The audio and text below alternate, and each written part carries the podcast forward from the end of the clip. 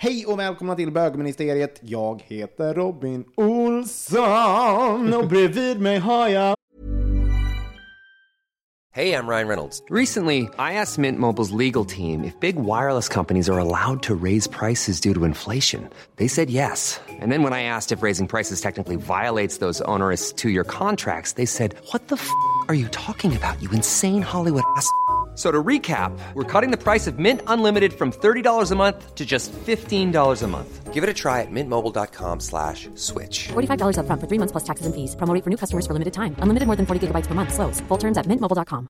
Even on a budget, quality is non-negotiable. That's why Quince is the place to score high-end essentials at 50 to 80% less than similar brands. Get your hands on buttery soft cashmere sweaters from just 60 bucks, Italian leather jackets, and so much more. And the best part about Quince, they exclusively partner with factories committed to safe, ethical, and responsible manufacturing. Elevate your style without the elevated price tag with Quince. Go to quince.com slash upgrade for free shipping and 365-day returns.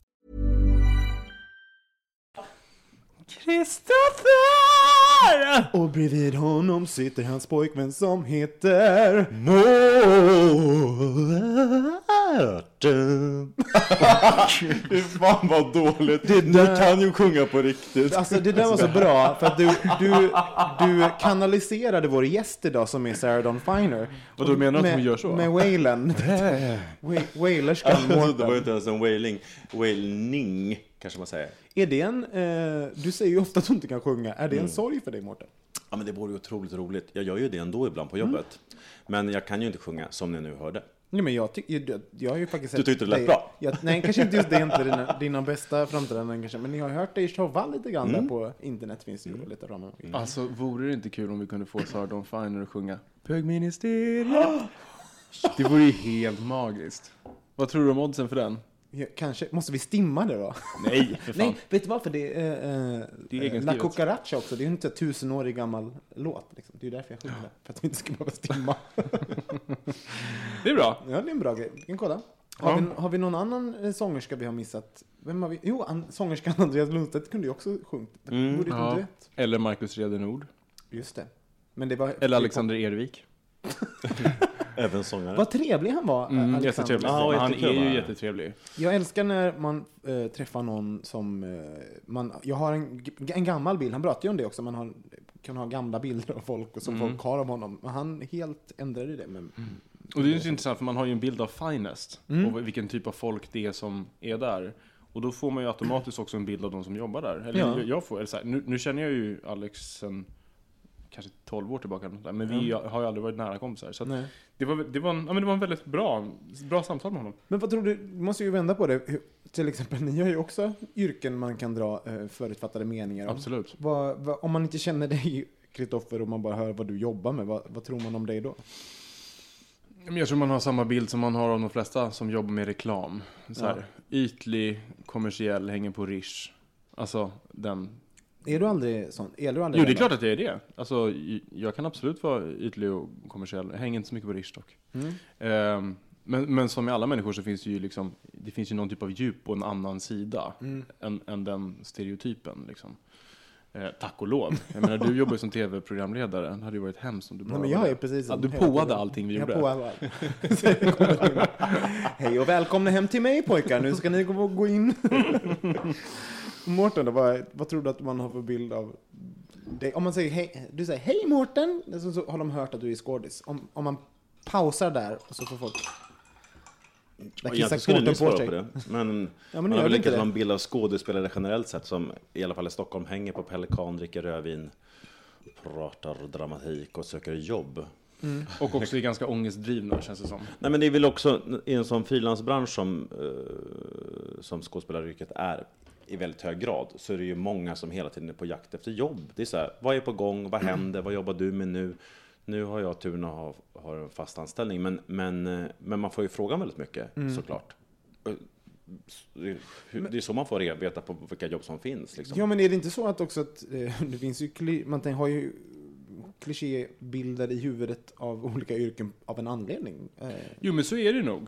Alltså, verkligen, det tror jag. Jag menar, det är, alltså, om man går in på Pelikan och träffar ett gäng skådespelare så tror jag att rödvinsångesten och det här konstnärliga, lite svåra, är ju en större del representerad där än om man går in på liksom jag för Men jag mig tror också det är väldigt mycket vart man befinner sig i yrket. I början när man går och liksom söker scenskolan, då upplevde jag det mycket mer att man satt och hängde och boostade varandra och snackade liksom, vad man ska söka med för scener. Sen när man har jobbat ett, ett par år, alltså det, sen blir man ju rätt svennig. Men man också så, det, jag är ju sån, det finns ju en bild, vi pratade lite om det förra, i förra avsnittet, att man ger ut en bild, det behöver inte, den man vill, den, den retuscherade bilden av sig själv. Och det kan ju, med skådespelare är det så här, vad man pratar om, vad, vad, som, vad är konst och så vidare. Sen har jag ju suttit med folk som har varit ut, utåt de mest pretentiösa personerna och sen så sitter de i en soffa och sen så bara äh, bajs. Så sådär, liksom. Till exempel dig då. Böckministeriet, böckministeriet. Det är den eviga så här, man kommer ur ett eld. Jag har faktiskt gått och nynnat på den på jobbet någon gång så här. Vilket är jätteawkward, det är ingen lyssnar. vad nunnar du på? Eh, eh, Alltså nej, det är låten till min egen podcast. Ja, precis. Eller så här, Som även jag sjunger. Ja, och de bara, eh, nej jag tror att texten är La cucaracha. Du har missuppfattat. Aha! Jaha, ja, det förstår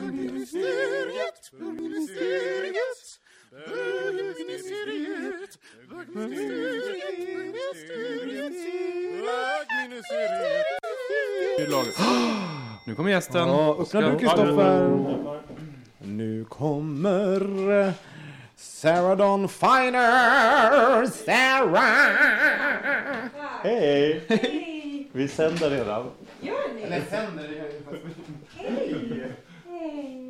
Just Välkommen till bögministeriet. Tack! Herregud. Herregud! Vad jag har messat Sara vet du, och, och hållit på. Jag tycker så synd om... Nej, inte alls. Vi har bara inte alls haft eh, möjlighet att få ihop våra tider. Nej. Men nu, Nu. äntligen! Ja. Vad Det är kul. fantastiskt. Du, när du kom hit, vi har ju aldrig träffats du och jag, och Nej. du kramade mig, vilket var helt underbart. Är du så öppen när du träffar någon sådär första gången, eller är det, det kommer vad som kommer? Jag är så öppen. eh, Jag, för det första, så jag tycker väldigt mycket om att kramas. Jag kramade ju inte dig. Nej men jag sträckte ju fram Du handen lite sträckte så här fram handen och då, och då Hallå. blir, då blir, känner jag automatiskt. Ja. Men, för att, men ibland kan jag, även när folk sträcker, om jag har pratat med dem jättemycket i telefon kan jag vara så här, men gud nej, det är klart Mm. vi ska kramas. Ehm, men det handlar bara om trygghet faktiskt. Jag känner mig inte så trygg när jag åker ut i landet och här, träffar en arrangör jag aldrig har träffat. Att, som jag ska jobba med på kvällen sådär. Och han är väldigt, jaha, god dag, trevligt. Då är jag inte så här, nej men herregud, ska Låt vi inte... oss kramas. Men det här är ju liksom någon, det här är ju ett helt annat eh, forum. Och när jag är väldigt bekväm, då, jo, då kramas jag gärna. Mm, härligt. Ja. Men jag tänker, jag tänker mig en gång på eh, kungafamiljen, som man inte får, man får inte skaka hand tillräckligt. Första gången som jag träffade kungen, då var jag kanske, vad kan det ha varit? 13 år sedan, 14 år sedan eller någonting. Jag skulle sjunga på något som hette Stockholm Water Prize. Ja. Och då neg jag. Och jag var till och med så här, men alltså det gör man ju inte. Varför, varför skulle man niga? Det är ju man, helt, helt inte om man är över åtta år. Men man vet inte vad man ska göra första gången man Men hur träffar ska man göra då? Nej, man ska ju bara hälsa som att det är en vanlig människa. Men man hamnar i någon slags, kanske i någon kvinnlig grej också, man står i någon slags långklänning och hamnar i någon slags så här lite audiensaktig känsla. Så man böjer sig ner och helt plötsligt känner jag så här, Jag nu niger. niger jag. Varför gör jag det? Nu har jag ju haft möjligheten att träffa kungafamiljen ett par gånger sedan dess. Jag har aldrig nigit efter det. Mycket därför att det finns en bild på den här händelsen. Där, där jag niger och jag hade en Camilla Thulin-korsett på den här tiden som man inte skulle ha på sig på en stadshusmiddag. Eh, som var alldeles för urringad och upppuffande. Ja. Eh, och den bilden som jag har hemma Den är, där ser det ut som att kungen tittar inte riktigt mig i ögonen, det hade inte varit jättechockerande. Det säger jag inte så mycket om. Men jag tycker att sen den dagen så känner jag så här, mm, kanske inte riktigt ska niga framför någon när man har en korsett på sig. Men du ha- hade ju möjligheten att rädda nigningar när man gör så, till exempel när man, när man snubblar på stan och sånt, och Ah, man börjar ah, jogga lite ah, grann istället. Det Här. hade också varit väldigt märkligt Ja. om du hade Jo, gjort det i och för sig. kanske inte just Börja det. jogga framför kungen. Ja, det hade varit lite märkligt. Kanske Fast det inte ganska kul. Men jag tänkte mer att du kanske säger, oj men vad är det? Jo, men det var säkert så något. att jag försökte, det här är ju så himla länge sedan, men, men det gick ju också väldigt snabbt. Det var Ja. inte någon slags lång nigning, utan Nej. det var ju en hej hej och så böjer man sig fast man känner att knäna in, följer med. För jag kunde nästan se i, i mitt huvud nu hur du gjorde den här, vet när man böjer så långt ner så att liksom pannan är nere vid Ja, golvet. nej, och, nej, så var det inte. Alltså korsettklänningen var tight. Det, fi- jag kunde liksom inte röra mig i den. Jag kunde inte ens sitta. Så att, eh, ja, ni förstår hur, hur upppuffande den Ja. Det där är så, det, jag, en gång när jag skulle träffa en, alltså en kompis till en kompis till mig och hans pappa var från Japan och av någon anledning fastnade det hos mig och när vi ses för första gången så bugar jag. Vilket också är helt obegripligt Ja. varför jag gör det. Ja, men, Eh, men jag, det är både jag, rasistiskt och korkat. Ja, och, men alltså ibland... Fast är det Jag tänker också att man Ja, men kanske... han- att, alltså- man, men, men ändå, det finns också en väldig vilja till att, att möta, alltså den kontexten du befann dig då när du träffade Mm. kungen första gången, eller du träffade den här japanska mannen. Alltså det finns en väldigt god men han är vilja. men det kan halvjapan ju- och född i det Sundbyberg. Ja, men jag fattar, jag menar, men det det är det faller helt fel, men jag menar det är ändå liksom, man försöker, så att det fanns ett gott uppsåt och sen så liksom faller det Jo. väldigt, väldigt Ja, fel. jo.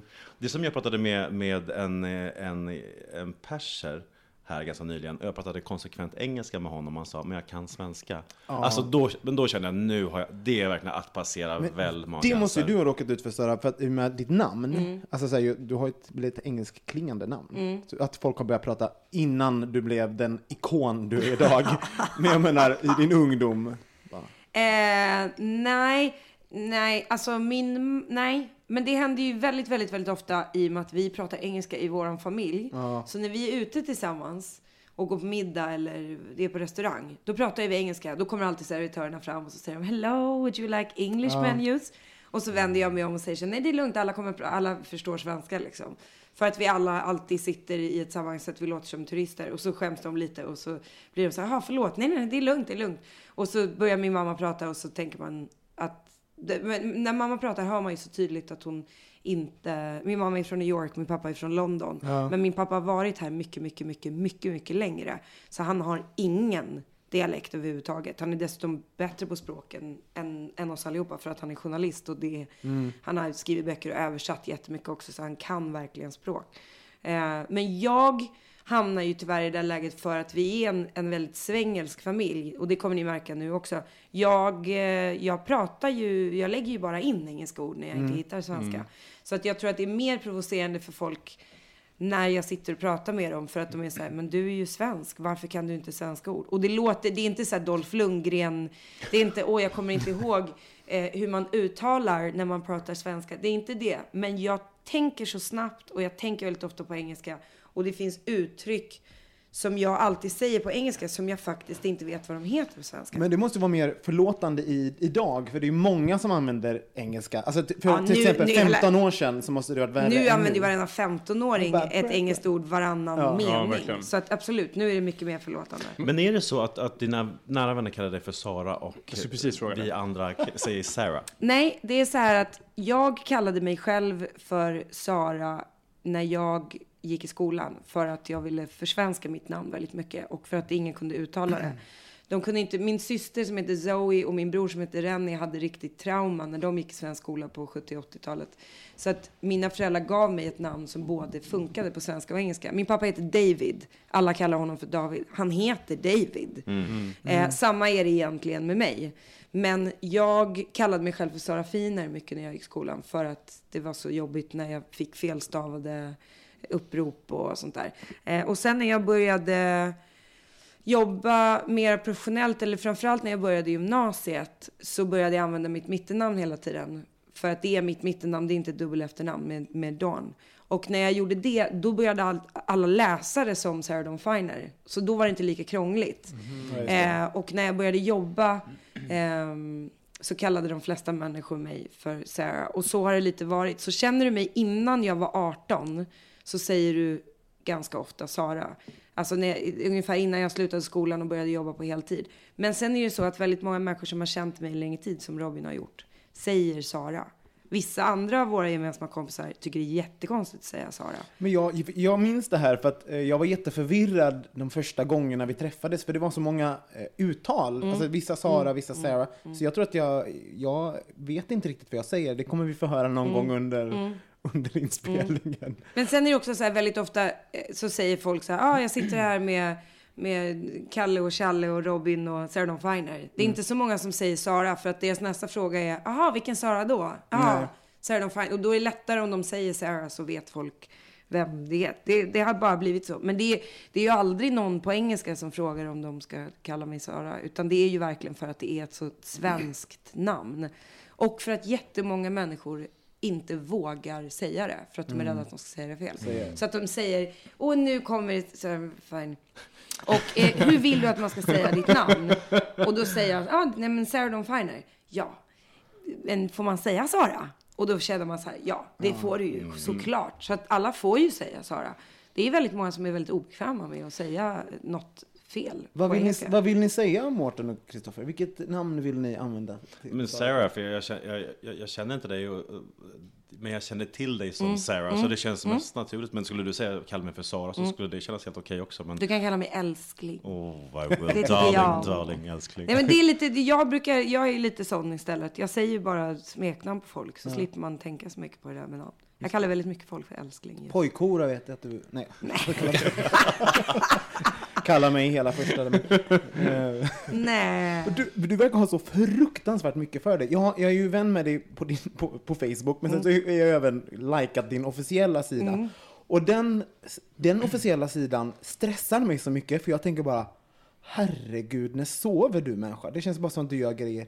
Varenda dag har du så här sex, sju olika åtaganden du ska göra. Det där är inte sant. Nej. Men det där är så folk upplever mig på nätet. Ja. Eh, inte tror jag professionellt så mycket, men, men privat så upplever man det mycket därför att jag... ehm, så här. Därför att jag träffar inte folk så himla mycket. För att jag gör min grej och jobbar och lever. Och när jag inte jobbar så försöker jag att ta igen mig. Eh, och jag tycker att sociala nätverk har blivit ett sätt att så här, hålla folk ajour med vad man gör. Jag tycker om att man nu för tiden kan träffa någon man inte har sett på fyra år och säga Åh, jag såg att ni har fått barn, shit vad mysigt. Och Jag att man det också. direkt kan börja någonstans utan att behöva säga vad gör du nu? Och man vet ju det för man har ju kompisar som inte Mm. är med på sociala nätverk och det är verkligen så här men gud berätta! Man har ingen aning, man vet inte ens och de har ingen aning om vad man själv har gjort. Ehm, det där går i perioder. Jag är en sån här person som, jag postar ju bara offentliga saker i princip när jag jobbar.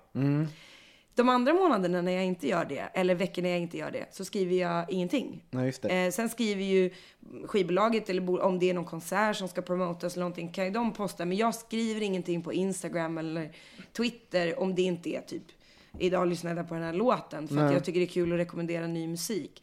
Men jag skriver bara när jag jobbar. Jag Men är inte det så du här- som skriver? Är det du som liksom har hand om, om man, om man likar dig officiella sidan på Facebook? Jag skriver ganska mycket på Mm. min officiella Facebook-sida och sen så har vi typ åtta andra administratörer från skivbolaget och bokningsbolaget som, som underhåller just så här när jag ska på turné eller när det ska promotas en ny skiva eller sådär. Men annars är det, annars är det jag. Mm. Vad gör du just nu? Alltså, det är det som är så lite kul. Jag har ju varit väldigt, väldigt, väldigt ledig, vilket man då inte tycker för att alla tycker jag har varit så upptagen. Men jag har varit, jag måste ha varit ledig säkert 8-9 veckor i år, vilket för mig är ett unikum. Ledig, det vill säga kunnat resa privat och varit borta och faktiskt inte jobbat. Och så ledig har inte jag varit flera år. Jag tänker, ibland kanske slår det mig också att ibland när du eh, reser privat så kanske jag tänker att nu har hon tvingats iväg någonstans för att... Mm, Det gör det nog. För att, det gör det eh, nog. För jag, har- just i år har jag rest mer än vad jag har rest i hela mitt liv. okej. Eh, de här senaste ett och ett halvt åren så har jag liksom konsekvent, för att jag har jobbat så mycket, så har resandet blivit mitt sätt att ta det lugnt. Även om jag bara har fyra dagar så åker jag hellre till London i tre dagar eller till Barcelona eller någonting. För att jag tycker det är lite, lite svårt att vara ledig när jag är hemma. Och nu menar jag inte jag är ledig i att så här, jag sitter uppe 24 timmar om dygnet och, och jobbar som vanliga människor jobbar. Utan jag tycker det är svårt att vara tillgänglig hela tiden eh, för alla. Och det är man inte när man är borta. Då kan man sitta och svara på ett mejl, men man gör det på ett hotellrum. På sina egna villkor På något egna vis. villkor. Då, och då har jag också mycket lättare att sitta och jobba i fyra timmar, även om det är att sitta och svara på mejlintervju eller Mm. sitta och boka jobb i mars. Så svaret på vad jag gör nu är följande. Häng med nu. Den här hösten har jag vikt åt att göra en massa saker som jag inte kunnat göra på jättemånga år. För att jag har haft min karriär som jag liksom, alltså jag har gjort plattor och turnéer och tv och massa sånt. Så jag har huvudsakligen börjat skriva ganska mycket musik åt andra artister. Och så har jag rest runt lite och skrivit med låtskrivare i Ja, alltså jag har varit i London och skrivit med låtskrivare. Jag har skrivit med lite olika personer här för att försöka pitcha låtar till andra artister. Mycket därför att min senaste platta var på svenska. Eh, min nästa platta kanske är på svenska, det har jag inte bestämt mig för än. Ehm, och jag skriver fortfarande låtar på engelska och tycker att jag själv är bättre på att skriva låtar på engelska och jag vill inte att de bara ska ligga och dö. Eh, så att jag vill liksom fortsätta vara pro- produktiv på engelska. Och dessutom vill jag verkligen lära mig och få tillbaka mina chops på att skriva låtar. Alltså att ha det som någon slags... Annars skriver jag bara när jag ska göra en platta och då skriver jag för mig. Det är ganska roligt att få skriva åt andra och få skriva andra genrer. Skriver du specifikt till någon artist eller skriver du låtar så, så kollar bolaget? Både som- och. Eh, Oftast så skriver vi bara låtar och sen så pitchas de. Har du Till- någon drömartist du skulle vilja skriva åt? Utöver mig. Ja, ja, men jag, ja, gud, ja, det är klart att man skulle. Man skulle ju också gärna vilja skriva någonting, förutom den här löjliga drömmen om att skriva värsta hitten åt en stor världsartist. Jag skulle vilja skriva någonting åt folk som gör typ det jag gör, fast som är mycket, mycket större artister. Alltså man vill skriva en powerballad som Céline Dion spelar in, eller något sånt. Det är ju roligt. Men som det är nu så får jag mest göra en massa grejer som jag inte gör som soloartist, vilket är skitkul. Jag, kan, jag får skriva en topline som det heter när man skriver melodi och text på ett beat till dansmusik som jag själv inte gör till exempel. Men jag fortfarande tycker det är väldigt kul. Jag får dema in den, alltså sjunga in demon och, och skriva. Eller så skriver jag eh, på hiphop beats eller så har jag skrivit liksom country eller det är helt beroende på vilka jag skriver med. Ehm, Det låter ju svinkul. Ja men det är väldigt kul och det är väldigt utvecklande för mig. Och så slipper jag känna det som jag har känt i alla år, vilket är att alla de idéerna också måste få plats på mina plattor. Då är det okej att göra min musik som den är utan att jag hela tiden känner att åh, jag skulle ju också vilja få göra en sån här grej. Så- Men blir så. du inte frustrerad då när du, när du, när du hittar en slinga, någonting som är, du bara... Som är grym och så vill jag ha grymt, låten själv. Och sen så har du, du sitter och skriver åt någon annan. Ja, vad gör du Jo, då? men, men det har hänt några gånger. Och det är också dealen med vissa låtskrivare som jag jobbar med. Vill jag ha låten så får vi diskutera det. Mm. Känner de att de kan pitcha den till någon annan, för att jag skriver ju inte själv, med, då är det ju upp till de andra. Känner de att killarna i England var så här, den här låten borde du spela in. Mm. Och jag var så här, men jag gör inte sån här musik i Sverige. Så att då skulle jag behöva göra det tillsammans med något koncept eller Ja. något. Och då blir det mycket, mycket svårare. För att vi skrev en grym danshit liksom.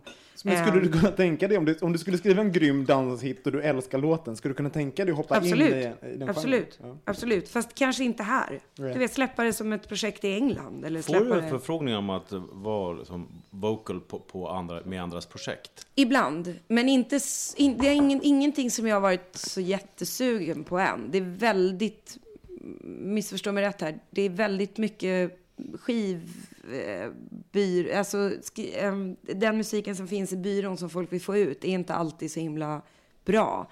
Så jag får ju väldigt mycket låtar skickade till mig som jag aldrig spelar in eller ger ut eller så. Tackar du nej till mycket, mycket saker? ja, det gör jag. Nu gör jag det. Och vad, vad kan det vara för saker förutom det som du precis sa? Alltså så här, jag ska bara fortsätta. Ja. Så, så, så, så, så ni förstår Jag blir så lite. ivrig. Eh, då, eh, det, det är en liten del av det jag har gjort i höst. En annan del av det jag har gjort i höst är att förbereda mig för att jag ska spela Sally Bowles i Uppsala, på Uppsala stadsteater. är- wow, vad På coolt! kabaré. Eh, på en massa olika sätt med att bara vad det innebär att gå in på Stadsteater i sex månader och kliva in i den Är det rollen. Linus Sundström som regisserar? Nej, det är Linus som äger teatern, eller driver teatern, men det är en kille som heter Ronny Danielsson som regisserar.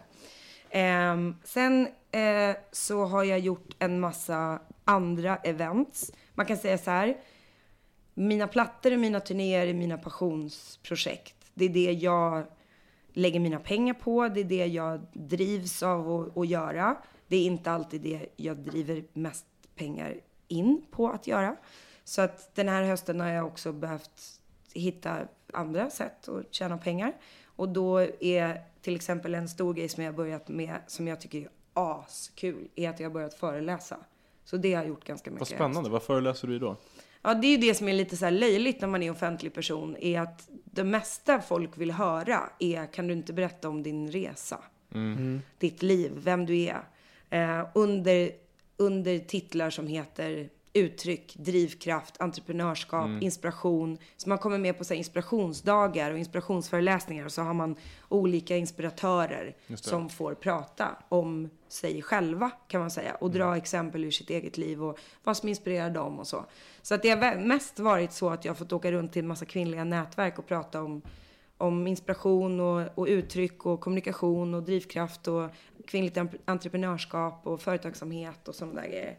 Eh, Men det har ju gjort att jag också har fått upptäcka en helt ny sida av mig själv, vilket är att bara stå och prata och kommunicera på det sättet och inte prestera, leverera, ha på sig glittriga klänningar och stå och liksom vara någon annan, utan bara Inte få... vara artisten, Nej, utan vara precis. personen. Ja. Och det har varit jätte, jätte, jättekul. Mm. Eh, och det- sen ska jag göra Musikhjälpen och det är också ett projekt som tar väldigt mycket tid. Alltså, du jag har ju sån otrolig bredd. Du pratar om Musikhjälpen, Uppsala stadsteater, du föreläser, du har varit med i Melodifestivalen, du har lett Melodifestivalen, du har sommarpratat, vinterpratat, varit julvärd. Alltså det är ju, du har ju verkligen täckt in så otroligt mycket. Har det varit en plan eller har det liksom bara fallit sig så? Jag tror att om, om jag skulle känna mig eh, kreativt tillfredsställd av att bara göra en platta var tredje år och sen göra en turné på den och sen vara ledig resten av tiden. Ett, om jag skulle kunna leva på det vore ju en grej som man kunde för 20 år sedan. Men om, man, om jag skulle känna så här, ah, nej men det, det, det räcker för mig, sen kan jag chilla. Eh, då skulle jag inte söka så många andra kommunikationssätt. Men jag är, har alltid varit en väldigt bred entertainer i mitt sätt att uttrycka mig. Jag tycker om att spela teater fastän jag inte kan det lika bra för att jag inte fått göra det lika mycket som jag har fått lära mig att sjunga. Fast jag du har ändå gjort det mer än, än vad folk vet. Absolut, det har jag. Det har jag. Och jag gör ungefär sådär var tredje år, typ. Så att jag spelade in, för, förra året spelade jag in en långfilm som kommer nu i januari. Eh, det visste jag inte när Sally Kärlek Bowles kom. Deluxe. Kärlek Deluxe, ja precis. En sån här romcom. Ehm, så att så fort jag får möjligheten och det passar tidsmässigt och sådär eh, så, så försöker jag att, göra lite andra grejer som utmanar mig. Jag tyckte till exempel att, att vara programledare var ingenting som jag kanske drömde om innan att vara sångerska. Men det var, någon, det var ett forum som jag ville utforska. För att jag märkte bara efter att jag hade varit det att jag var mycket bättre till exempel på att föreläsa och hålla mina egna konserter. Jag pratar ju jättemycket på mina egna konserter. Och det är lättare för att jag har lärt mig att bara stå och Det prata. korsbefruktar varandra, liksom. Ja, det gör väldigt mycket det. Jag har, jag, jag, det har inte varit en plan, men jag kan ärligt säga att jag alltid har närt en dröm om att till exempel driva ett produktionsbolag. Där man kan sätta ihop bra manusförfattare, bra, bra artister, bra musiker, bra regissörer, bra producenter. Och så får man vara i ett grymt kreativt forum och så får man säga så här, åh, Robin har en grym idé. Jag skulle vilja att du träffar den här killen. Han är dramaturg. Han kanske skulle kunna hjälpa dig. Eller den här killen som är grym på podcasts. Eller du vet. För att jag är, nu känner inte du mig, men jag är en nätverkande människa. Jag älskar människor. Och jag älskar att sätta ihop människor. Jag älskar att möta olika människor. Och jag blir väldigt Innan jag träffade er idag så har jag ringt ungefär 14 samtal för att jag skulle vilja ta över en lokal och starta en, en rörelse i den lokalen. En butik, restaurang, vad man ska säga. Ehm, jag, jag tror att det där har någon, någon, det är någon slags kreativ damp. Det låter som att du har eh, ett behov av, att, av stimulans. Ja, det tror jag. varför tror du att, att det är så? Om, om, om allting skulle stanna, vad skulle hända då? Eh, jag har blivit bättre på det också. Men det, jag tycker om när det är tyst när jag väljer att det är tyst. Så att jag... mm, Jag har alltid sagt till exempel att jag tror att jag skulle sjunga även om ingen lyssnade. För att jag sjöng ju långt innan någon lyssnade. Jag sjunger ju själv hemma för att jag... Det är det jag gör. Jag är sångerska. Jag sätter mig vid pianot ett par timmar om jag inte har sjungit på länge och liksom sjunger ur mig det som behöver komma ut. Det där tror jag är en sån, en sån sak som folk som inte kan sjunga eller spela piano är extremt avundsjuka på. Det här att, man, att kunna ösa ur någonting ur en, en, en, en fysisk kreativ handling. Att kunna bara ah, kräkas ut. Men alltså jag tror inte det är en så stor skillnad från till exempel när jag har varit deppig till exempel eller arg eller haft riktigt jobbiga dagar och gått till gymmet med min PT och boxats så får jag också ur mig väldigt mycket av det. Eller när man har stått och spelat en föreställning där man har spelat någon tragisk, tung roll som i Jekyll och Hyde till exempel så kunde jag känna väldigt mycket när jag kom hem på kvällarna att om jag hade haft en tung dag så var den liksom utagerad. Så att man blev jävligt lugn när man kom hem för att man, man fick stå och skrika och gråta på scenen liksom. Ehm, men jag vet inte. Eh, det- är olika skeden i livet också. Jag är inte alls så hektisk nu som jag var när jag var 25. Nu njuter jag väldigt mycket av just tomhet och ensamhet och jag åker gärna bort på typ så här en detoxresa i en vecka i Turkiet där det inte finns någon och det enda jag gör är att äta, dricka juicer och göra yoga i en vecka liksom och läsa böcker och kolla på tv-serier och sitter och rullar tummarna typ. Men det är oftast när det är tyst som alla de här idéerna kommer. När jag har väldigt mycket att göra, då hinner jag inte tänka på någonting annat. Jag orkar inte tänka på någonting annat. Så att en sån här höst, jag brukar också säga så här, jag måste ju leva för att ha någonting att skriva om. Och ehm, det är ingen vits att skriva låtar om man inte har känt någonting. Och därför så tror jag också att jag är lite känsloknarkare på det. Att jag så här, jag vill känna mycket hela tiden, vara med om mycket hela tiden. Du har pojkvän? Sånt pratar ju inte jag om. Nej, men eh, om vi säger så här då. Eh, varför pratar du inte om, om eh, din, just sådana saker? Ehm, det finns en massa olika anledningar.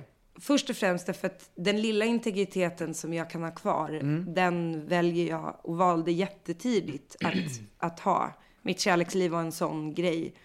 Eh, jag såg lite andra kollegor göra liksom de båda stora valen. Det ena är ju inte prata om sitt privatliv alls, den, ena är, den andra är att berätta allting. Och jag tyckte alla som berättade allting hamnade i en situation som jag absolut inte ville hamna i. Eh, där deras privatliv var mer intressant än deras arbetsliv.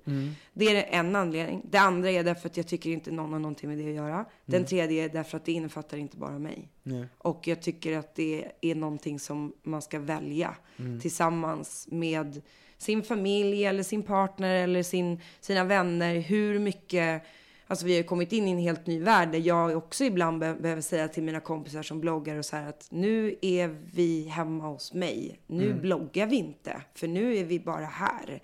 Det är en helt, det är liksom, jag hade en 30-årsfest till exempel där det inte, jag inte vill, där det var tidningar utanför och sådär. Där jag var tvungen att ringa upp till tidningen och säga och liksom deala med dem och säga att ni får inte publicera några bilder på mina gäster. för Jag, det här jag var ju min- där, för, och, du, du, vi fick ju, eh, vi blev ju vänligt tillsagda att inte, att inte alltså, posta helt enkelt. Var Mm. Ja, eller jag sa ju så här, vad fan, alla får, får Facebooka och twittra så mycket de vill, men inte om den här festen och inte ikväll.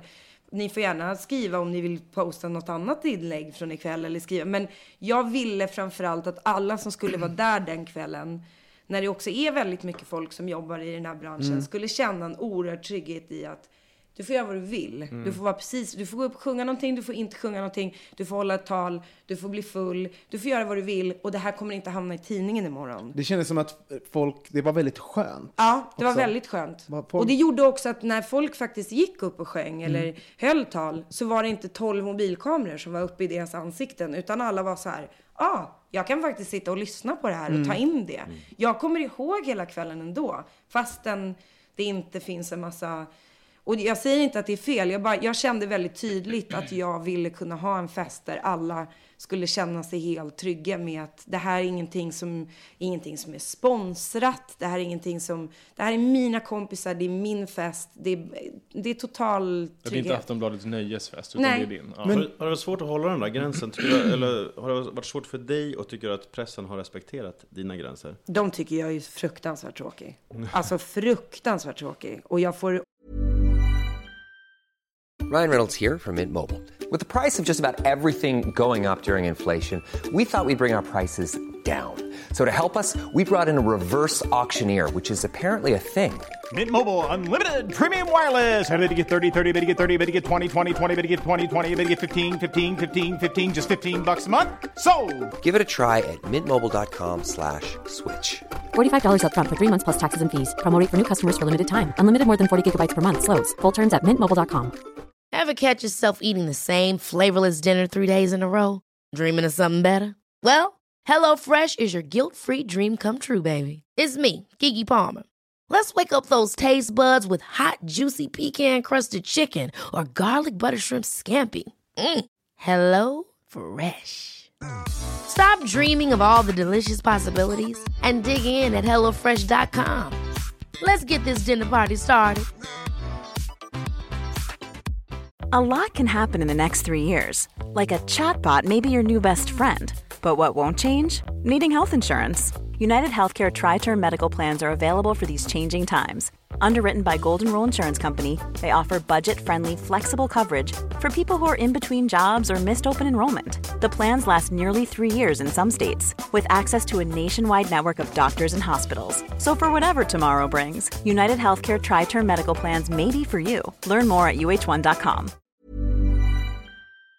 ofta utskällningar av kvällstidningsjournalister för att de inte får fråga mig vad de vill. Eller fråga mig vad de vill gör de ju, men att de inte får de svaren. Och I början av min karriär, precis när jag slog igenom, då fick vi liksom, då gjorde vi hela intervjuer med kvällstidningar eh, som de tog bort för Mm. att jag inte pratade om mitt privatliv. Alltså vi kunde göra så här tre timmars intervju och sen ringer chefredaktören och säger hon måste ge oss något mera. Annars kommer vi inte publicera det. Och då sa jag, fast jag vill inte ge mer än det de frågade. Och, och då sa de, nej då, får, då väntar vi med att publicera den här artikeln. Men det måste ju vara en jättestor, eh, för jag menar ens privatliv, jag är, jag är lite såhär, jag, jag pratar inte så mycket om min relation och sånt, de få intervjuer jag, jag har gjort, men Mm. alltså, jag tycker inte det heller är så, framförallt tror inte, tycker, tror inte det är så intressant. Eh, men eh, det måste vad är den gränsen? Vad är privatliv? För jag menar en upplevelse Precis, till för exempel. jag pratar ju till exempel väldigt mycket om min familj. Ja. Men jag tycker att det där är det man bestämmer själv. Mm. Alltså jag tycker att, att eh, eh, specifika händelser. Jag brukar också beskriva det väldigt enkelt. I förrgår så hade jag en konsert där jag fick den här frågan. Det var så här meet and greet konsert. Det var hälften intervju och så var det konsert. Och då så sa hon just det här liksom. Eh, du har skrivit väldigt, väldigt mycket sånger om, om väldigt tung kärlek liksom. Du Mm. måste ha haft ett grymt jobbigt kärleksliv. Och så sa jag, ja men jag har haft ett jobbigt kärleksliv eller tillräckligt jobbigt för att skriva fyra plattor om det. Men, men och då sa hon så här, men nu, hur mår du nu då?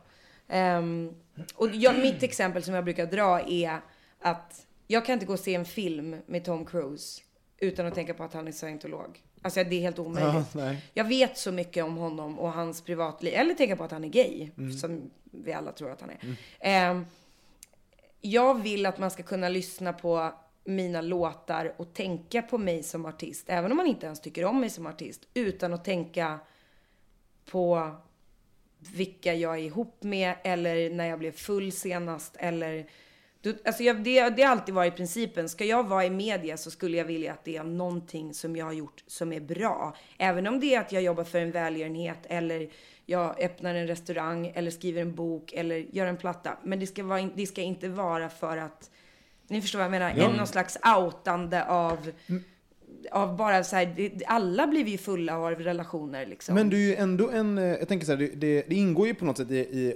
eh, den överenskommelsen med en publik, att du är ändå Sarah, du är ändå Sarah med dem, Mm. de som lyssnar på dig. Och även att, att synas medialt Mm. eh, så blir ju folk nyfikna och Mm. det kän, folk tror att de känner dig. Mm. Vad tror du att folk har för bild av dig?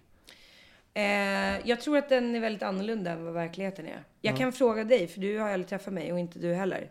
Vad hade ni för bild av mig? Så vi spekulerade faktiskt i det precis innan du kom. Mm.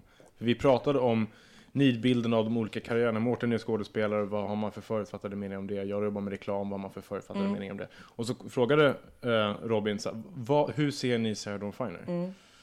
Och mitt svar, jag sa det då, jag säger det nu också, jag hoppas att du tar det rätt. Det är att en eh, modern... Eh, vad sa jag? En, en, en modernare, eh, uppdaterad och mer sympatisk version av Carola. Jag tänkte så här. I den bemärkelsen att så här, men för du är ju Sarah Dawn Finer med hela svenska folket. Och jag vet inte vilken annan artist förutom Carola som är så självklar svensk, liksom Folklig. folklig, stor artist så. Eh, Jag tycker ju att det där är så roligt, för jag tycker ju inte att jag är så där folklig och stor. Fast och du har det är- ju blivit det. Jo, men det är också därför att jag märker ju fortfarande eh, varje dag, hela tiden, att det är en massa människor som vare sig tycker om eller bryr sig eller vet vem jag är. Så att jag känner inte, jag känner verkligen inte att jag är Carola. Nej. på något sätt. Och med, med, jag är väldigt glad för det. Ja. För att jag tycker det är väldigt, det skulle vara fruktansvärt krångligt att vara det. Mm. Ehm, jag, jag förstår vad du menar och jag tror att, att du menade det med... Med all, med all med respekt och kärlek, Ja, absolut. absolut. ja. Vad, vad tänkte du? Jag, jag, jag, jag, svarade aldrig på det. Nej. men jag, tänk, jag tänker på dig som en, en, en väldigt platstagande och självklar person. Det känns som att, att eh, en person som har ett väldigt, en väldigt drive och en, ja, men en väldigt självklarhet. Men det som jag tror gör dig till en, en intressant artist, det är att det finns en komplexitet i det. Att det liksom finns en, liksom en nerv av, av en osäkerhet eller hur jag ska uttrycka det. Och jag tänker det är där på något vis konsten skapas. Eller jag tänker där, jag pratar Absolut. om Osäkerheten och sårbarheten Det måste ju och- finnas, man måste känna att det finns en, någon typ av skärva i liksom den där självklarheten. Och, där, och där blir det liksom Konst. musik eller konst eller om du spelar eller, eller vad det är för någonting. Hur känns det att höra de här två bilderna? Nej, men jag tror jag är mer nära Mårtens bild. Ehm, för att, men det är ju inte konstigt heller om du är skådis, för då vet du att du är det komplex och då vet du att vi alla är det. Eh, och det, men jag tror att den bilden som Kristoffer har är mycket mer den bilden som Sven Banan har. Absolut. Jag tror faktiskt att det är en av anledningarna till att till exempel Lin- Linda Woodruff Mm. blev så otroligt uppskattad. För det var någonting extremt så här left field från bilden av Sarah Dawn Finer Mm. att gå in och göra en sån sak. Och då frågar jag istället dig Robin, som faktiskt känner mig, även om vi inte umgås så mycket längre. Var det en chock för dig när jag gjorde den? Eh, nej, jag visste ju, jag vet att du är väldigt rolig, så det var ingen, var ingen chock. Det kanske var en chock att du var så fruktansvärt bra. Eh, inte för att jag inte trodde Nej, jag på det, men, men så här, jag, jag var med så här, man, nu, det här kommer bli bra, Mm. men sen så blev det så in, inåt helvete roligt. Liksom. Eh, och sen så tyckte jag att du, du var väldigt, nej men det var, det var, det var väldigt kul. Och så du, du tog, du blev en komiker istället. Det, fanns ingen, det fanns inget drag av sångerskan Mm. Nej. kvar, utan det var bara helt plaint. Det hade varit lite tråkigt om man hade dragit in någon sång där. Mm. Eller någonting. Nej, men, det, nej. men däremot, jag vill tillägga en sak som jag tror att eh, till det här bild, vad andra har.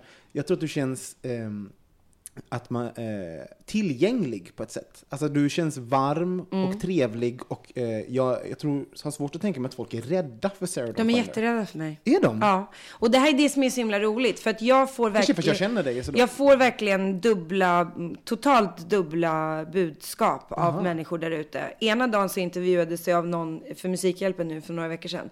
Som aldrig har intervjuat mig förut och som då har sett mig i något sammanhang och läst på mig och som har en helt annan bild. Så han börjar med att säga, och jag tycker du verkar så himla öppen och ärlig och trevlig och enkel och så här skön. Vanligtvis får jag höra intervjun får börja, börja med att, att journalisten säger, du är väldigt svår. Är det sant? Ja, och, och um, Vilket är intervjuteknik väldigt fel, för då blir man... eh, jag blir bara, jag blir bara liksom lite, lite arg och ledsen Ja. och kränkt och lite så här, men va? Baserat på vad då? Eh, och jag fick till och med en, en journalist från Aftonbladet som började med att intervjua mig genom att säga, det var ingen, ingen som ville ta intervjun med dig för att du är så himla svår att intervjua. Och jag bara, varför är det? Och då svarade de ju också väldigt tydligt, men därför att du pratar aldrig om, om ehm, du pratar aldrig om det som vi vill att ni, du ska prata om. Och så sa han, du menar mitt privatliv? Nej, men det är inte det jag vill att ni ska prata om. Vi är ju här för att göra en intervju om att jag har släppt en platta. Det är inte det det här samtalet ska, ska gå ut på. Så att alla har väldigt olika bilder. Jag var, gjorde ett, ett gig för en vecka sedan där en musiker var jätteobekväm och jätterädd för mig och uttryckte det väldigt tydligt.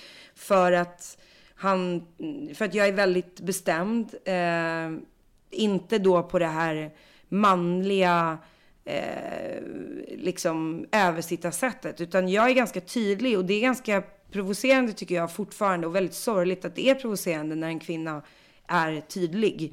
Eh, jag har ju jobbat med sjukt mycket manliga artister och kvinnliga artister som är otrevliga. Och det är aldrig jag och vill aldrig vara. Så jag är väldigt mån om att alla bara så enkla grejer med att man hälsar på alla, man kramar alla. Som man, man är väldigt tydlig med att säga det är skitkul att vara här. Jag har aldrig jobbat med er förut. Men nu börjar vi jobba. Och då är det liksom, då är jag jävligt professionell i det. Så mycket jag kan. Är jag osäker så är det klart att det märks och jag blir lite kanske mer stressad. Eller jag kommer dit och känner ingen kan spela låtarna och tekniken är ingen bra och jag blir nervös för vad jag har gett mig in i, då är jag kanske ännu mer tydlig. Men jag är, privat är jag ju lite likadan i att jag är en väldigt doer som person. Men jag är nog mycket mera sårbar och, och liksom eh, lätt, tror jag, privat. Du litar ju mycket på dina vänner. Det är ju jag litar fint. väldigt mycket på Litar du mycket på dig själv? Oj, vilken bra fråga. Jag gör det mer än nu. Eh, alltså det har hänt så jävla mycket i mitt liv de senaste åren. Där det har förändrats så väldigt mycket. Så att jag tror att jag, jag, var en person som... ehm, det är någonting som också har varit tydligt i mina föreläsningar. När man inte, jag skriver aldrig manus eller någonting, utan jag pratar fritt. Och så kommer jag på saker under tiden om mig själv. Sådär. Jag märker att jag var en väldigt modig, modigt barn. Jag var verkligen sådär, slängde mig ut och var, här är jag och ta mig som jag är. Och sen var jag väldigt osäker för att jag blev, reaktionen på det inte var det jag ville ha. Och man blev, ja, men som man blir när man är tonåring. Folk är elaka mot en och man blir mer restriktiv och man hamnar mer i jante och man blir liksom sådär. Så att jag tror att ju mer smällar jag fått ta i mitt liv så har jag också blivit mycket mer osäker på mig själv. Och den osäkerheten i, i alltså så här, jag brukar beskriva det som att sångerskan, artisten, har fått en massa erfarenhet för att jag har jobbat så jävla mycket och så länge. Så jag har en självsäkerhet i min kunskap och kompetens i mitt jobb, i vad jag vet att jag kan. Nu pratar vi inte om min sångröst, utan så här, jag vet hur man sätter ihop ett eh, band och en platta och en konsert och jag är, jag är liksom, det här är mitt jobb, det här är det jag är väldigt trygg med om jag går in i studion, jag är väldigt snabb, jag är väldigt sådär. Min egen prestation, den är jag inte så självsäker på. Där är jag fortfarande oerhört hård mot mig själv och väldigt dömande och har jag blivit mycket bättre på att lätta på det här med att jag tycker att jag suger hela tiden, för det har jag tyckt jämt. Men människan, tjejen liksom, hon har inte alls haft lika bra självförtroende nästan någonsin. Och där har jag liksom legat i läs. Och jag tror att, att bli äldre för mig eh, har hamnat, handlat skitmycket om att försöka pausa artisten och börja våga ta med människan. Och det är både i hur man sjunger och att man accepterar mycket mer av sina eh, faults som människa. Eh, och börjar tycka om dem och man börjar visa dem, man börjar gå, man börjar bara våga stå för sig själv lite mera och kanske acceptera att alla inte kommer om en. Men skulle du, vänta, vänta skulle, skulle du säga, är det, kan det vara så att Sarah, personen, har stått i skuggan av artisten? Jag vet inte om den har stått i skuggan, men jag tror att det är, man dras ju till att gå dit där folk tycker om en. Och jag blev ju mycket mer bekräftad som sångerska än som person. Okej. Så att jag tror att det var väldigt mycket därför. Ehm, I alla fall så blev jag mycket mer bekräftad som, som samma sak, man blev mer bekräftad som kompis än som kvinna. Och därför var man mer osäker som kvinna och mer säker som kompis. Och jag hade alltid mycket kompisar och alltid dåligt kärleksliv. Du har ju väldigt mycket bögvänner. Ja, Det, och det Och det vi- lyser upp. Ja, jag tänkte du skulle snacka om det. Vad, vad, vad är Apropå det? det här som du sa när vi började det här. Det här är ju en värld jag är väldigt trygg i. Därför, så här pratar ju inte jag på intervjuer annars. För att det här är ju mitt vardagsliv. Men va- va- varför tror du att eh, Sa- Sarah Dawn Finer och The Gays eh, var en sån bra kombination? Alltså jag tror inte det är någon större skillnad än de flesta kvinnliga artister som finns. Vi har Eller- ju alla gayvänner, eller tjejer för den delen. Det är väldigt mycket tjejer som har mycket gayvänner. I mitt fall var det nog, ehm, alltså jag är uppvuxen i ett hem där mina föräldrar hade jättemycket gaykompisar. Så att vi hade ju i ett kollektiv, när det inte var familjer som vi bodde med så var det allehanda olika människor. Och från det att jag var liten så hade vi gayvänner i vår familj som var som mina extra fastrar och farbröder och sådär. Det gör ju väldigt mycket att Ja. det är en livsstil och en, en, en, eh, en, typ, en, en typ av värld. Precis som att i min familj är vi muslimer, judar, kristna, svarta, vita, araber, svenskar, amerikaner. Alltså vi är extremt många olika kulturer. Det är också väldigt accepterande för mig. Jag känner mig väldigt accepterad av många olika kulturer. Jag tycker svenska kulturen har varit läskigast Mm. nästan. För att där har jag minst känt mig accepterad. Medan om jag åker och träffar en italiensk familj så är inte den så annorlunda än min New York-familj. Alla ganska högljudda och sådär. I gayvärlden så, jag har sagt det förut, jag kommer alltid säga det. Jag har aldrig känt mig så hemma som jag gör i, i gayvärlden. Eh, Jag har aldrig Inte jag känt, heller. Jag har aldrig känt mig så accepterad som människa. Eh, som jag gör med mina homosexuella kompisar. Eh, och jag blir modigare eh, för att folk är modigare. Jag blir mer inspirerad för att folk är inspirerande. Jag känner mig sedd. Jag känner mig ehm, behövd. Jag känner mig bekräftad. Eh, och jag eh, tycker mera om mig själv eh, när jag umgås med människor som kan uttrycka den kärleken som jag tycker att mina gaykompisar uttrycker. Som är till naturen på grund av det som ni behöver gå igenom i ert liv för att vara de ni är, så är ni otroligt mycket mera öppna och förlåtande mot människor än vad jag tycker folk är i största allmänhet. Men reagerar du inte då på, för jag, jag kan tycka att vi, eh, jag håller med. Ni att- kan också vara mycket elakare. Ja, det är precis det jag tänkte säga. Men det är ju väldigt dubbelt det där. För jag, menar, samtidigt som man behöver gå igenom massa grejer när man kommer ut och så bla bla bla, bla och vissa har det jättetufft. Eh, så kan ju även gayvärlden vara en ganska eh, Oförlåtande. oförlåtande, kantig och fördomsfull miljö att befinna sig i. Absolut. Ehm, och, Men inte när den är kärleksfull. Då är den ju den mest kärleksfulla som finns. Ja. Alltså det är, ju- det är ju verkligen så. Och om man inte är inne där och tävlar om vem man ska ligga med. Mm. Så får man ju lite mera kärlek än hat. ja. Precis vad jag tänkte på. För, för när du beskrev det där och hur fantastiskt och inspirerande och varma och sådär. Ja, absolut. Jag ser ju det hos, hos våra kompisar också. Men jag, har ju också, jag ser ju också den här väldigt kalla sidan och tävlingen som du pratar om och sådär. Men det är nog, tror jag, mer bögar emellan. Inte så mycket till väninnorna, så att säga. Nej. Där, jag, ni blir nog Men vi kan liksom inte det. konkurrera och det är också väldigt bra. Ja, Mm. Eller just i, med, med, med gaykillarna kan man ju faktiskt konkurrera för att vi båda tycker om samma kön. Men vi tycker, båda tycker om kuk. Eh, men, eh, nej, men jag har också tyckt att det har varit en fördel att man kan prata om män med män. Därför att de är ju både män, så att man får en massa inside tips om hur män fungerar och de har också relationer med män. Så man får mera tips om hur det fungerar.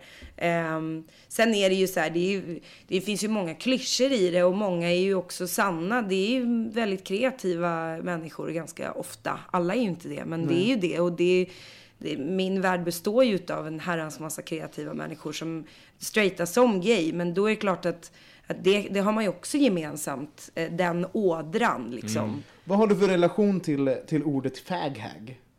Jag, jag tycker inte så himla mycket om det. Ehm, jag kan skoja om det. Ehm, jag, jag skulle nog säga att, att be, benämningen av det är jag ju säkerligen absolut. Jag var det nog lite mer när jag var yngre än vad jag känner att jag är idag.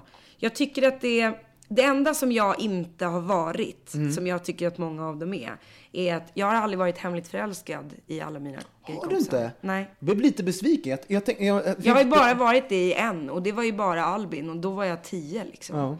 Det var min första, det var inte min första eh, gaykompis, var min första bästa kompis. Och ju, vi Det är Albin Flinkas, Albin Flinkas som som, har varit gäst, ska vi säga. Ja, och eh, vi träffades när jag var tio år gammal. Och jag ringde upp honom, vi gick samma skola, och sa att jag var kär i honom. Mm. Och han sa att jag är för gammal för dig. Nej, det är sant. Eh, ja. Men hur gammal är han då? Han, han var 12. Och du var Tio. 10? Okej. Eh, och sen så blev vi kompisar och sen har vi varit bästa kompisar i 22 år. Och eh, jag var inte kär i honom för att han var gay om du förstår. Men jag var inte så här, åh vad synd att du... För han visste inte att han var det då. Vi hade ju våra aningar efter ett par år men det var inte förrän när han var 15. För han hade ju flickvänner då när vi gick i skolan och så. Ehm, och sen dess så har jag aldrig någonsin förälskat mig i en kille som är gay. Alltså det är svårt nog att få en kille som är straight och bli intresserad av en... Att, att dess, men, men däremot så har jag ju många kvinnliga kompisar som har gjort det. Som hänger med många utav vårat gäng med gaykillar. Och den... Så jag tycker att benämningen ofta påvisar en tjej som är hemligt förälskad i alla sina bögkompisar. Och det har jag aldrig riktigt varit. Jag har varit kär i snarare raka motsatsen. Den übermacho alfahanen. Jag tänker att, att du, den, du, du i ditt, ditt sätt att tala, ta för dig lingot, då är du urtypen av en faghag. Alltså Ja. du, du, kan, du kan slåss med bögarna när Ja. det gäller att munhuggas liksom. Absolut. Och det är ju en, en, det är en fa, faghag. Jag är osäkrare än vad killarna är många gånger. Ja. Jag, behöv, jag, jag, är, jag vågar, jag känner mig oftast, jag blir oftast mera ledsen än vad de tror. Vilket man då märker såklart när man blir offentlig person för att det är oftast, man får ju mest kärlek där men man får också de elakaste Mm. eh, kommentarerna. Om folk som är, inte tycker om en så tycker de verkligen inte om en. Och inte rädda för att säga det. Och inte rädda för att säga Nej. det. Eh, men jag har, jag har ju liksom Men hur tar du det då? Jag tänker som offentlig person så måste man ju få höra så mycket tankar om en själv. Mm, jag tar inte det så bra. Ja, jag tror inte inte det? någon tar det så Nej. bra. Och, och man får göra saker för att undvika det. Och ibland kan man inte undvika det. Och, Men du googlar inte dig själv och håller på och... nej, jag har ju gjort och det är ju, Ja. det är ju hemskt. Det är alltså. hemskt, ja. Det är liksom inte ens lite kul. Det är, det är bara, bara jobbigt. Det var, Vilket är hemskt. Ben, ben Affleck beskrev en så jävla rolig grej. Han skulle spela, han skulle spela nya Superman. Ja. Och så sa eh, filmbolaget att så här, bara så du vet när vi går ut med det här, så här, håll dig borta från internet ett par dagar. För att oavsett om vi väljer liksom Gud, så kommer alla hata den första personen vi väljer. Så har det varit med alla andra som har spelat, nej förlåt, han ska spela eh, Batman, Batman, ja just det. Mm. Ehm, alla andra som har spelat Batman har varit precis likadant och sen blir alla hyllade och så här. Så att bara gör, gör dig själv den känslan. Och han var så här, men tror du att jag kommer, alltså ett, jag är aldrig på internet och två, så här, jag kommer inte bry mig. Och tre, jag är Ben Affleck. Ja men man tycker ju det, man tycker ju det. Men då, då så, så var det någon som hade skrivit, någon polare till honom som hade skrivit så här, åh gå in och läs den här artikeln, den är så jäkla fin. Så här, "Nej, men jag vill inte se. Jo men de, då hade det varit en krönika typ där de hyllade valet av att han skulle spela den här rollen. Och så, så scrollar han ner då till det man aldrig ska scrolla ner till, kommentatorspåret. Och det första som stod var bara ett stort så här, no! och, eh, och då var han så här, stängde av datorn och bara, jag klarar inte det här. Eh, och det känner jag mig väldigt mycket igen i. Att, Mm. att ehm, sen sociala medier kom så, ehm, så tycker jag att det är mycket, mycket, mycket, mycket, mycket svårare. För att folk är mycket elakare. Eh, för att de kan gömma sig bakom det. Mm. Många gånger är de ju elaka eh, direkt och så skriver väldigt elaka saker till en på Twitter. Liksom. Men att folk, jag tror inte folk tror att, att, Att eh, vi- att det fin, faktiskt finns en direkt kanal till en Nej, på det de sättet. tror inte heller att vi är människor. Nej. Ibland. Men- alltså, det gör de inte heller när man sitter på tåget och någon går förbi och säger, nej men, var det där? Alltså så, så, på riktigt, en halv meter ifrån mig. Och säger någonting om mig när jag sitter där. Jag bara, hallå? Typ, men då, det kan vara verkligen så här, vad är det säger någon för henne? Nej, hon är ju jätteful, men hon kanske ser ut så här utan smink. Alltså det kan ju vara så här, alltså jag sitter ju här, jag hör ju vad ni säger. Det är väldigt, folk kan vara Ja. väldigt, eh, tror att det, vi är på TV ibland.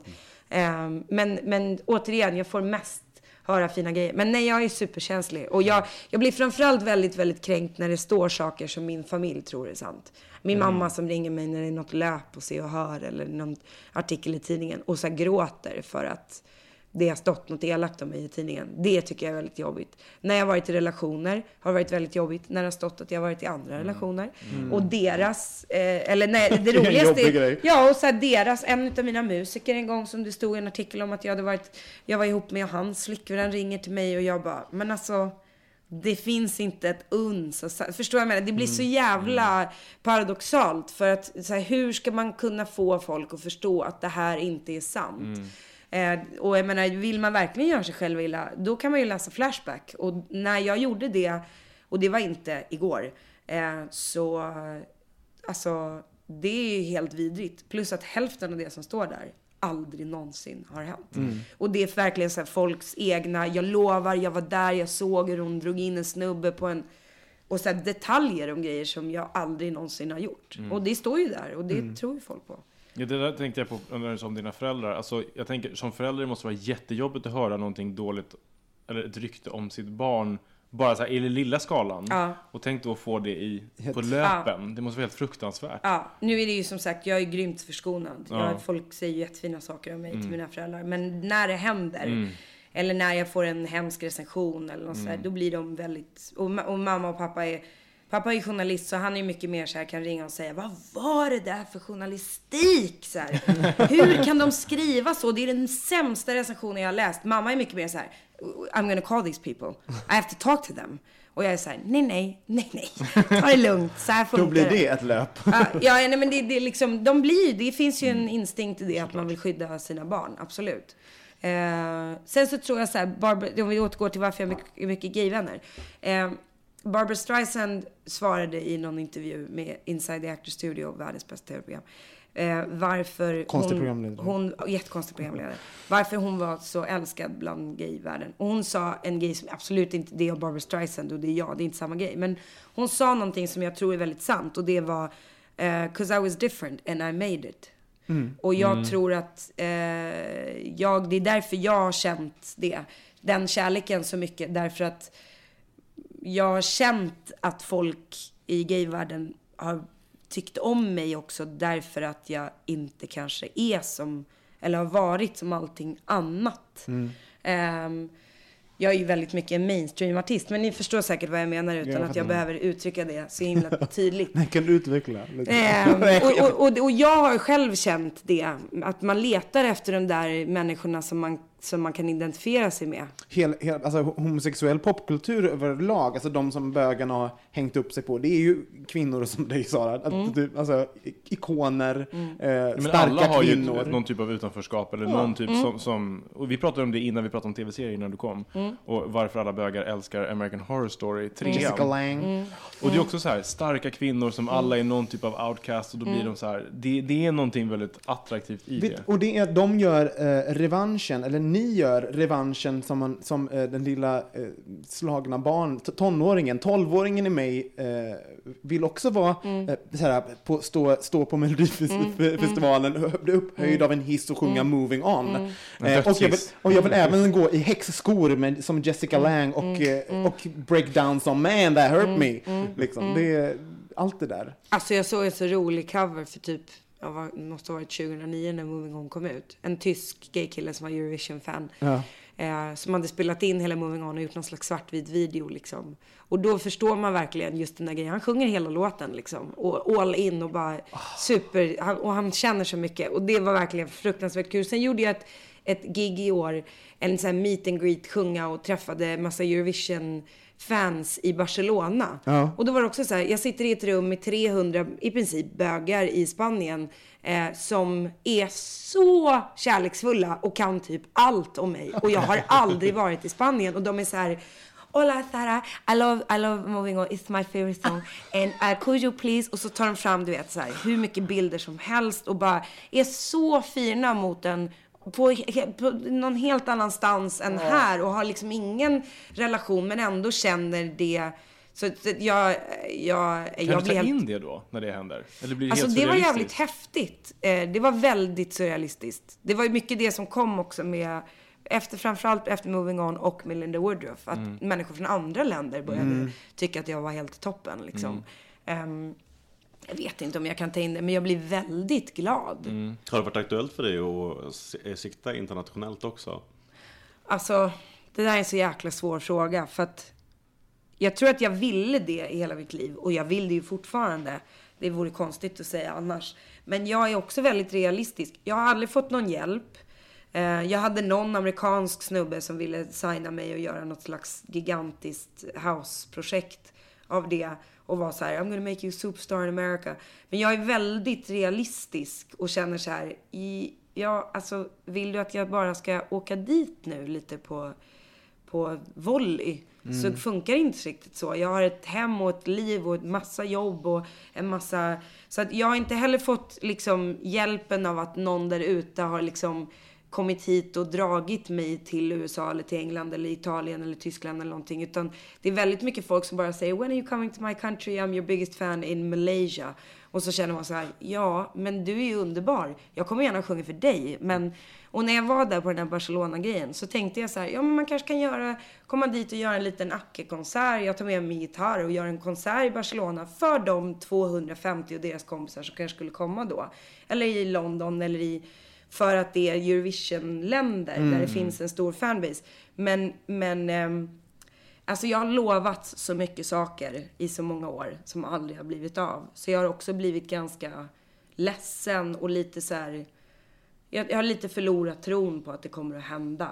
Det har varit så många situationer där folk har sagt du, vi har värsta grejen på gång som aldrig händer utomlands. Så att jag, jag tror att eh, det vore skitkul om jag någon gång får en sån här, en hit som sträcker sig över Skandinaviens gränser. Men, men fan, jag fick uppträda i Eurovision. Det var mer än vad jag trodde jag det skulle få göra. Det bara den grejen att jag så här spelades i Graham Nortons tv-program, eller radioprogram. Det tyckte jag, det var ascoolt för mig liksom. Men såklart. För att jag älskar honom och jag tyckte det var jätteballt. Nu måste vi runda av. Får jag bara ställa Nej! en sista fråga? En sista, och då får du ha ett snabbt svar på den. Det kommer vara klurigt kanske. Vill du vara känd? Ehm, Nu, kom, nu kommer resten av bögen här utanför. så här, det är en jävla ynnest att få ha en möjlighet att ha en publik. Och förutsättningen för att ha en publik är att folk vet vem man är. Så att de hittar till en och hör ens musik. Och, så att om det kommer till, återigen, att det jag har gjort är tillräckligt bra som gör att folk vet vem jag är för att jag gör något bra. Så i så fall måste jag svara ja. Ehm, resten utav det, det är ju en väldigt surrealistisk grej och ingenting som, som jag tror att man, ehm, man kan tycka så mycket om. För det är förutsättningen av, av mitt jobb och mitt liv. Bra svar. Vilken fin avslutning. Sara, vi är så fruktansvärt glada att du kom. Tack Ja, snälla. vad trevligt. Vad här, det var snabbt det gick. Ja, men jag vill göra en timme till. Älskling, du är välkommen Du kan tillbaka. komma tillbaks eh, nästa säsong. Vi har ju vi snart, eh, vi har inte så många avsnitt kvar Nej, snart är det slut för 2013, men vi börjar igen nästa, nästa år. Men, men har ni inte någon så här, ni har ingen så här slutfråga eller något tips? eller vad, Ehm. vad, vi har inte ens pratat om sex. Nej, jag vet. Det är helt galet. Jag trodde det var det som var hela Cliffhanger till vitsen. 2014. Här, då fan öppnar upp om sex. Herregud, det där vet du. Jag trodde att det skulle vara liksom någon slags 69 saker vi vill veta om ditt kärleksliv. Titta, där, det, det, är den, det är den bilden du har fått av mig. I och för sig, jag var ganska snuskig innan också. Men, eh, Du har varit väldigt snuskig. Nej men att du åtminstone skulle så här, börja prata om buttplugs eller Nej, men liksom jag, jag blev lite, men det är så här, jag, jag vet ju att inte du är, klart, jag vet att också du, du är rapp i käften, men jag tänker så här, då måste ju du säga, nej men en, en gång när jag hade en buttplug, det tänkte jag, kanske inte du vill dela med dig av. Nej men vi kan ju prata om det som fenomen. Fan! Alltså, alltså, du måste komma tillbaka. Kan du inte komma tillbaka? Absolut, jag Ja, kommer bra. tillbaka. Nästa säsong kommer Då pratar vi buttplug som fenomen. Herregud. Som fenomen, det Ja, tycker jag låter som ett toppen. Underbart. Tack så mycket Sara. Tack Sara. Tack. Tack snälla. Tack, tack. Eh, Kristoffer Mårten, tack så mycket. Och glöm inte, det var, jag kollade sen sist. Vi måste prata om poppers också. Och popper ska vi prata om.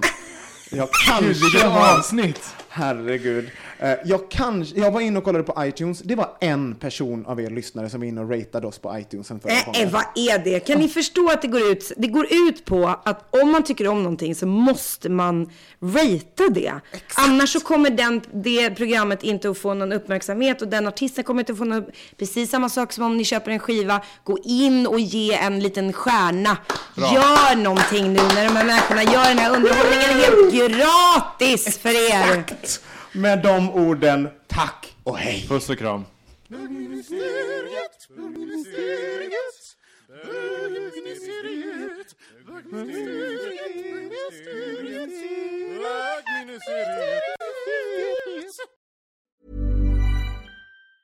Mom deserves the best, and there's no better place to shop for Mother's Day than Whole Foods Market. They're your destination for unbeatable savings, from premium gifts to show-stopping flowers and irresistible desserts. Start by saving 33% with Prime on all body care and candles. Then get a 15-stem bunch of tulips for just $9.99 each with Prime. Round out Mom's menu with festive rosé, irresistible berry chantilly cake, and more special treats. Come celebrate Mother's Day at Whole Foods Market it. Want to get a chiseled look in the jawline? Sculpt and shape your jawline with added volume from Juvederm Volux XC. Juvederm Volux XC is an injectable gel specifically designed to be robust enough to improve moderate to severe loss of jawline definition. And it is the first and only hyaluronic acid filler approved for the jawline. Add volume to your jawline for a chiseled look with Juvederm Volux XC. For important safety information and to find a licensed specialist, visit juvederm.com. That's J U V E D E R M.com. Not for people with severe allergic reactions, allergies to lidocaine, or the proteins used in Juvederm. Common side effects include injection site redness, swelling, pain, tenderness, firmness, lumps, bumps, bruising, discoloration, or itching. There's a risk of unintentional injection into a blood vessel, which can cause vision abnormalities, blindness, stroke, temporary scabs, or scarring. Talk to a licensed specialist to find out if it's right for you. Visit juvederm.com. That's J U V E D E R M.com.